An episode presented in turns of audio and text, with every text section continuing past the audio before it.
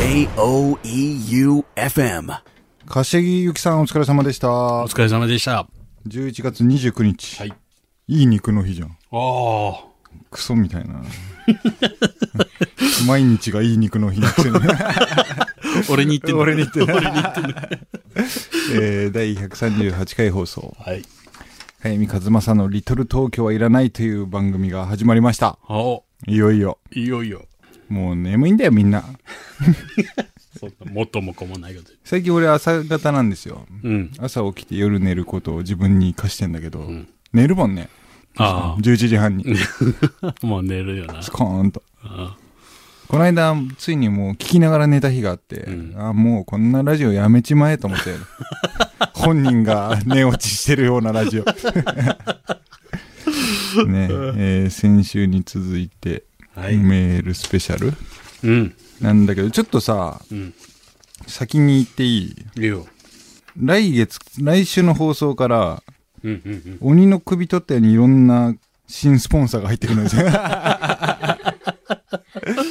もうね、あ30分提供クレジットを読み続けてた勢い早見の夢の第一歩が今うん始まろうとしてんだけあ。ど、なるほど。そのうちの一つにもうちょっとこれはアクロバティックなんだけど、うん俺の所属してる、うん。えーソフトボールチーム、うん。ウォンバッツがはいはいはい。スポンサーに入るんで、こんなん聞いたことねえだ。草ソフトボールのおっさんたちの。ウォンバッツは今ちょっとね、金があるからね。ああ、そうなんだ。そうよ、YouTube やってるから。あそうなんだう。ん。16再生とか。例えばね。そのウォンバッツが来、スポンサードは来週からなんだけども、うん。もう今日言っとかないと間に合わないから言うんだけど、うん12月6日、うんえー日曜日だよね。うん。うん。そう。12月6日の、うんえー午前10時ぐらいのイメージなんだけど、うん。ウォンバッツ杯っていう、うん。自分たちのチーム主催の大会を1日限定で開くんですよ。うん開催するとう。ん。で、もう、何の間の、2020年早見うん、一回も行ってないんですよ、ソフトボール。あ。でもなんか新しいユニフォーム作ったとか、デブ猫ちゃんのワッペン入れたとか、金ばっか持ってかれるんだけど。で、この12月6日は、もう俺行くんですよ。ウォンパッツ杯。え、やるの？行く、もう何があってあ、も。ほんと。も出るのうこのこの日めがけて1ヶ月体を作ろうと思っていて。んで、これ、本人にはもう伝えたんだけど、ひょっとしたら何かがあって来られないかもしれないけれども、うん俺がこの夏出会った細美の野球部も一人来ようとしてるんですよ。あもう現役バリバリのやつを連れて行くことで自分の低たらくぶりを隠そうと思ってて。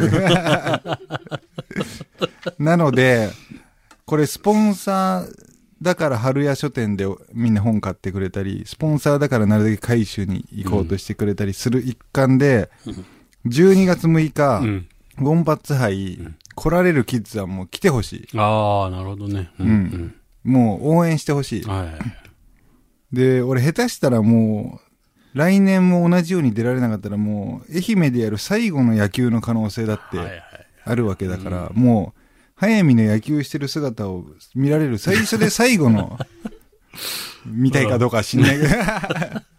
で俺は必ず行くから、あで、場所はまた追ってツイッターで、はいえー上げるけれども、あの、重信川の方の河川敷、あ。うん。戸部の方だっていう話なので、ぜひ来てほしいな。一人も来ないようだと、んスポンサーって何なんだってことがバレちゃうから、嘘でも、嘘でもってどうやって？嘘でも来てほしい。森さんも。それ？そうそう。はい、えー、なので、ツイッターをチェックしてください。はい。メールスペシャルね。うん。えー、タイトルは、傍若無人メールスペシャルです。早見和正のリトル東京はいらない。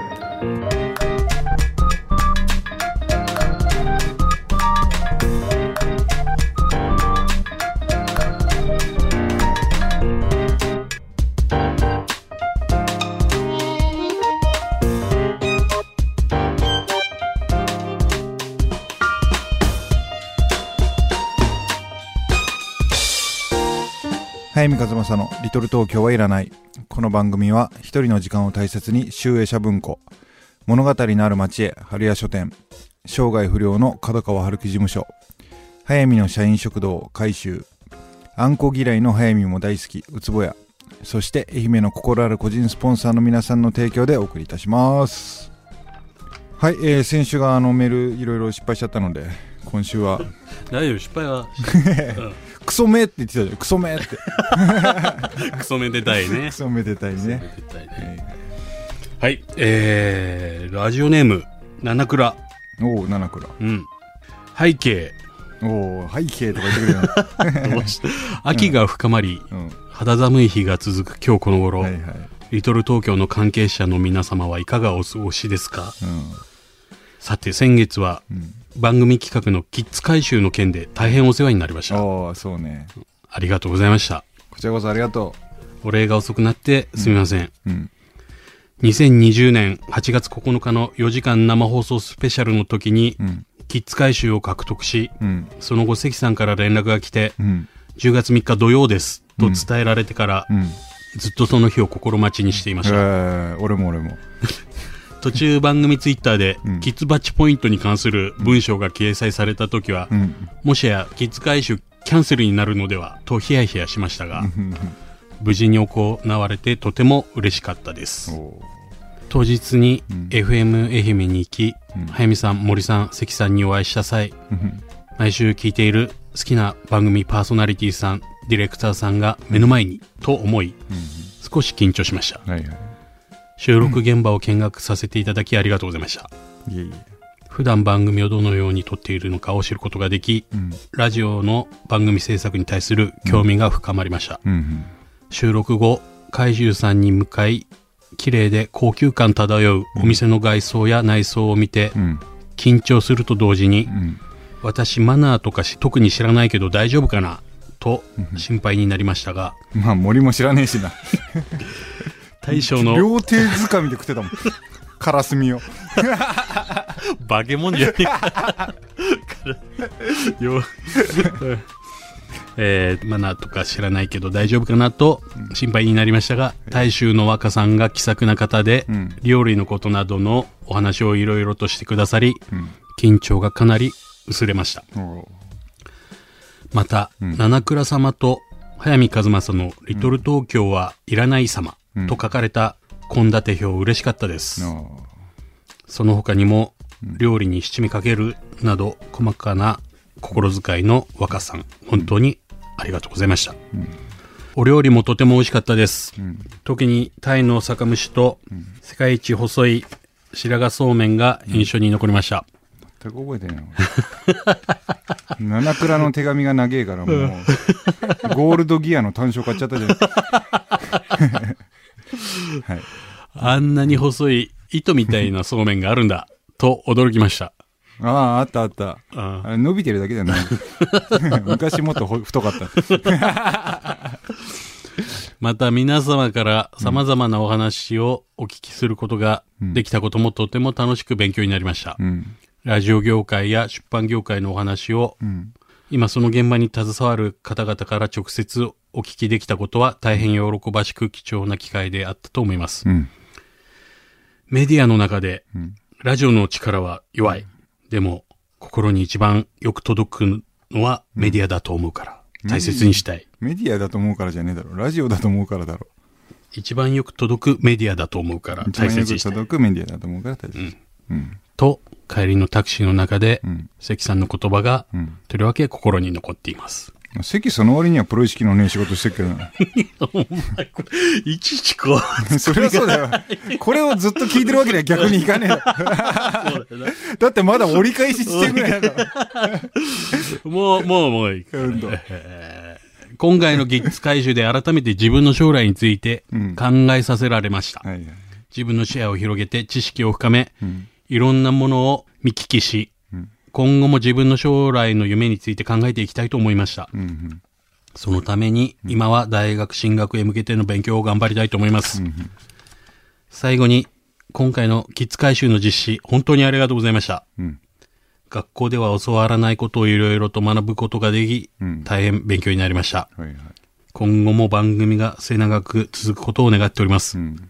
早見さん、森さん、関さん、飛鳥さん、若さん、その他の関係者の皆様、ありがとうございました。えー、追伸、うん。届いたデブ猫ちゃんの湯の湯飲み、うん。海舟さんの献立、うん。えー、早見さんのサイン本、うん森さん、飛鳥さんの名刺は大切に保管しています。ありがとうございました。ということです。ゴールドギアの単勝倍プッシュしちゃったじゃん、俺。もう、競馬、今週長いんだよな。みんな、どいつもこいつも。長いぞ、これ。よし、七倉没収。まあもう。でも、七倉安心しろ、安心しろ。ゴールドギア来たら、爆発的にやるよ。ハワイ連れてってる。なぜなら、お前のメールが長い、手紙が長い結果、これゴールドギア来たら、俺ね、100万ぐらい入ってる。七倉と出会ってなかったら絶対手にできない100万だから。ちょっとみんな今調べて、アルゼンチン共和国杯。どこでやってんの、それ？日本でやってんの？日本でやって。七倉アルゼンチン連れてってるから。怒るぞ、あいつが。あの、やってみようからの馬券のくだり、超笑ったべ。放送。ワワニ、ワニマのせいで、馬券買ってる。うんはいはいはい。七倉は、とりあえず没収。はい。えー、ラジオネーム、シニアのラジオっ子。いいしにゃ。えー、なんと言っても、キッズ回収に決定です。ああその他はあまりうまくいかないので、ラジオに救われたいです。うんうん。ねえ、関さん、初期の LT はいつ上げてくれるの？あのノーランズやパフが流れるわけではないし、うん。流れるで思い出したのですが、うん関さんの公開説教時はこちらが心配になるようなと思うんで、んそこでもし流れるとしたら、ん僕たちの失敗とかかな。と思えば、想像の斜め上を行く選曲に、うん。さすが関さん一味違うと感服いたしました。何流したんだっけ？えー Tomorrow か。 Tomorrow。うんゥモロー。うん。ただ、私も関さんには失礼なことを言い続けた挙句、うん。甘やかすという良くない向き合い方でした。キッズ回収でお世話になる予定ですのに、こんなことばかり書いて、申し訳ありません。シニアでした。これね、シニアが今心配するほど関は何にも、あの、感じてないし、今日珍しく森さんが関さんに怒ってる場面に 直面しましてですね。まあ、早見はもう見て見ぬふりを決め込んだんですけど、うん、関はもうそんな玉じゃないから。何も感じてないから。何も感じてないだから。本当のサイコパスはあれだよ。関さん？うん。本当に。うんなんかのれんみたいな人なんだよね。そうだね。うんで、腕みたいな人じゃん、森さんが。何回も押してんのに。押しても押しようざ。こっちがすり寄ってもすり寄っても。はい、えー、シニアは、キズバッチ。はい。一曲目いきます。はい。これなんかメッセージあんの？あります。はい。ラジオネーム、うん。京子さねえ、京子さんなんだよね。ん。うん細美の野球部のファンのね。毎週土曜日掲載のうん。あの夏の正解を楽しみにうん読ませていただいております。あゆみさんの飾らない取材に、うん。選手たちも、うん。えー心を許しているのがうん。読み取れまうす。ん。一般ファンではうん知り得ることのできない部分をこうして読むことができ感謝しています。うん。はゆみさんを初めて見たのは、えー練習試合が再開された某日でした。うん。カメラを回されている早見さんと森さんをうん。対戦相手チームのお父さんだと思っていました。うん。えー試合中突然、田坂部長さんが、うん。早見さん、試合中は中に入るのはやめさせてください。うん。と、慌てて静止された先を見ると、なんと森さんがうんレフト外野からグラウンドに入って撮影されていて、これね、ちょっとあの、ちゃんと説明すると、森も野球やってた人間だから絶対そんなことしなくて、うん。サッカー部上がりの愛媛のカメラマンがう、ん。試合中にスコアボードを取るためにレフトの方から出てきて、それを見て俺も森も真っ青になったら先に田坂さんに見つかっちゃって、あえー、怒られた。あ。ああ、そううん。だ森のちょっと守るために言うけど。名誉のためにね。そうだねんえー驚きました。かっこ笑い。それを見たファン一同が爆笑したのは言うまでもありません。よかったよかった。一般ファンならできんかも。うんかっこ笑い。うんその後始まったルポで、あの時いらしたのが作家の早見さんだと判明しました。うんお父さんなんて思ってすいません。あのグラウンドでの場面に遭遇したことで、勝手に親近感を抱き、読んでいます。これからどんな展開で、どんな選手の取材を読めるのかを楽しみにしています。うんということですね。ありがとうございます。もうね、目につくところで、えールポのね、うん。感想を上げてくれるのはもう世界中で京子さんしかいないから、そうなんだ。俺はもうもはや京子さんのために書いてる 気持ちになってるからね、今。本当だうん、その京子さんのリクエストですね。はいえーノラ・ジョーンズ、ヤング・ブラッド。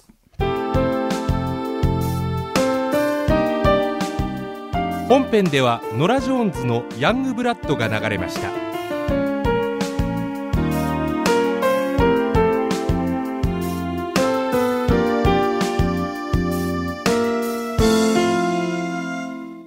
はい、じゃんじゃんメール行きましょはい。えー、久しぶりの人から来ましたね。風天の風。おう何枚聞いてる人わかるかね？うん、まあ、いいよ。読もうか。あやみさん、森さん、こんばんは。こんばんはいつも楽しい時間をありがとうございます。この間は山本周五郎賞贈呈式に行ってお会いできてとても嬉しかったです。何も言わない、森さんをはじめ会場に駆けつけたご友人たちに囲まれ、嬉しそうにしている早見さんを見ていると、本当に山州賞を取れてよかった、本当によかった、と感慨深いものがありました。会場で過去に取材でお世話になった方々と再会できたこともとても嬉しかったです。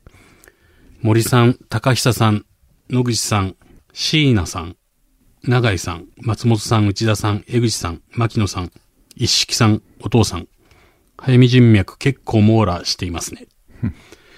この日約2年ぶりにカメラを持ちました。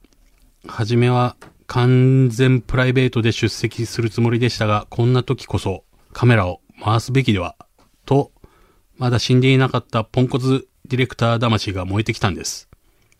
とはいえ今は育児中のみ、会社にじ直談判して許可をもらい、息子の預け先を確保し、夫に仕事の調整をしてもらい、なんとか、なんとかして死守した11月5日。おめかしして普段履かないヒールを履いてジャケットを着て気合を入れて向かいました。ああ。ゴールドギアが負けた。案の定、東京の長すぎる駅構内移動で耐えきれず靴ずれし、昼間息子にかけられたであろう砂がパラパラついていましたが、それでも久々にカメラを回したりインタビューしたりするのはとっても楽しかったです。もちろん自分の無力さと愚鈍さに絶望しかありませんし、あれ撮ればよかった、これ聞けばよかったと帰り道から反省のオンパレード。早見さんと向き合うと、未だに緊張して石になってしまうんですよね。おえ私が質問するとき、いつもより難しく答えてませんか？気のせい？でも、無事撮影を終えると、3000、お産の前、うん。3000には感じなかった喜びがありました。会社に無理言ってよかった。夫にだだこねてよかった。息子を頼み込んで友達に預けてよかった。えいと思いっきるきっかけをくださった早見さんありがとうございました。そんなわけで、実はあの日とびっきり背伸びして頑張っていたんです。という話でした。ああ、長くなりました。本当にごめんなさい。ガシガシカットしてくださいね。寒くなってまいりました。お体どうぞご自愛ください。これからも密かに応援しております。はやみさん、改めておめでとうございました。風天のお風より。えー石川風子、募集。マイナス1。初めて。マイナスさ。長えどいつもこいつも。もう俺、破産するぞ、競馬で。いやーでもね、石川、あの、2年前、3年前に、アイテレビで、はい。早見ドキュメンタリーを半年間ぐらい密着して撮ったうん。女なんですけども、まあ本当2年ぶりにカメラ抱えてきたんだようね。ん。なんかね、悪くなかったですよ。やっぱなんかね、早見門合戦みたいなうん。図太さがあって、もう遠慮なくズケズケズケズケ取って、あんで、俺と宇佐美凛さんが並んでるところで、うんあの、当たり前のようにカメラ回してて、宇佐美さんが、うんあ私テレビ NG なんですけど、つって、あほら、石川 NG だ、この野郎、つって。俺がマネージャー、宇佐美さんのマネージャー。でもね、うんあの図太さはやっぱいつの武器だと思うし、あまあ、胃がキリキリしてんのも感じてたけど、ー。うんうん。ね、2年間もうぬーぬーと過ごした。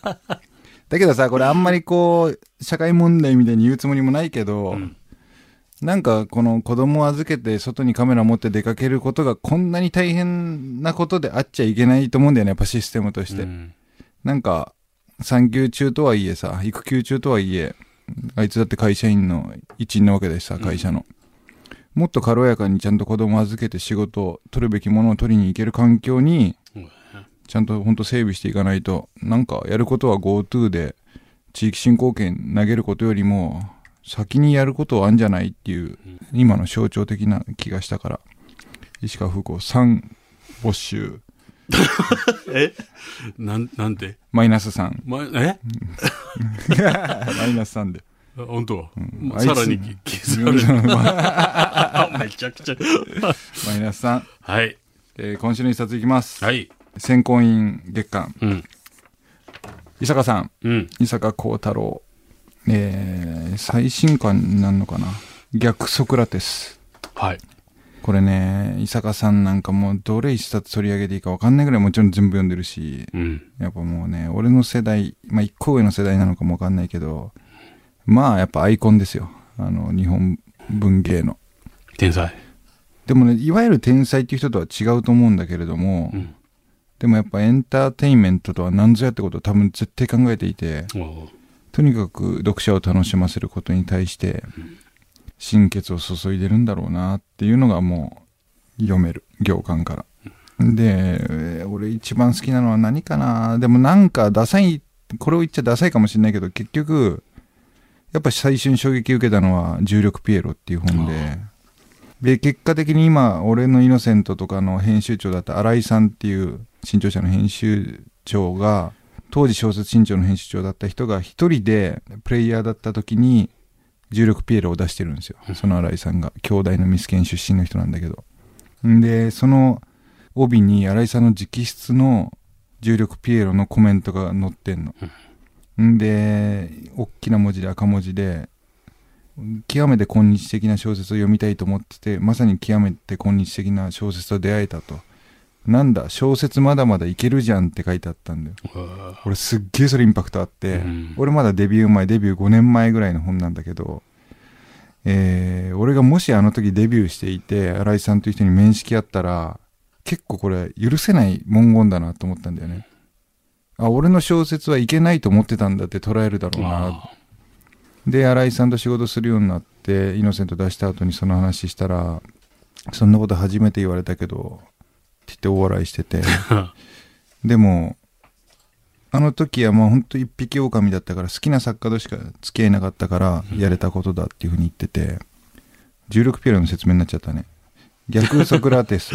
あこれはね、もうほんと極めて伊坂さんっぽい短編集なんだけど、これの初版の帯がすごく良くて、敵は先入観、世界をひっくり返せ。僕はそうは思わないって書いてあるのね、帯に。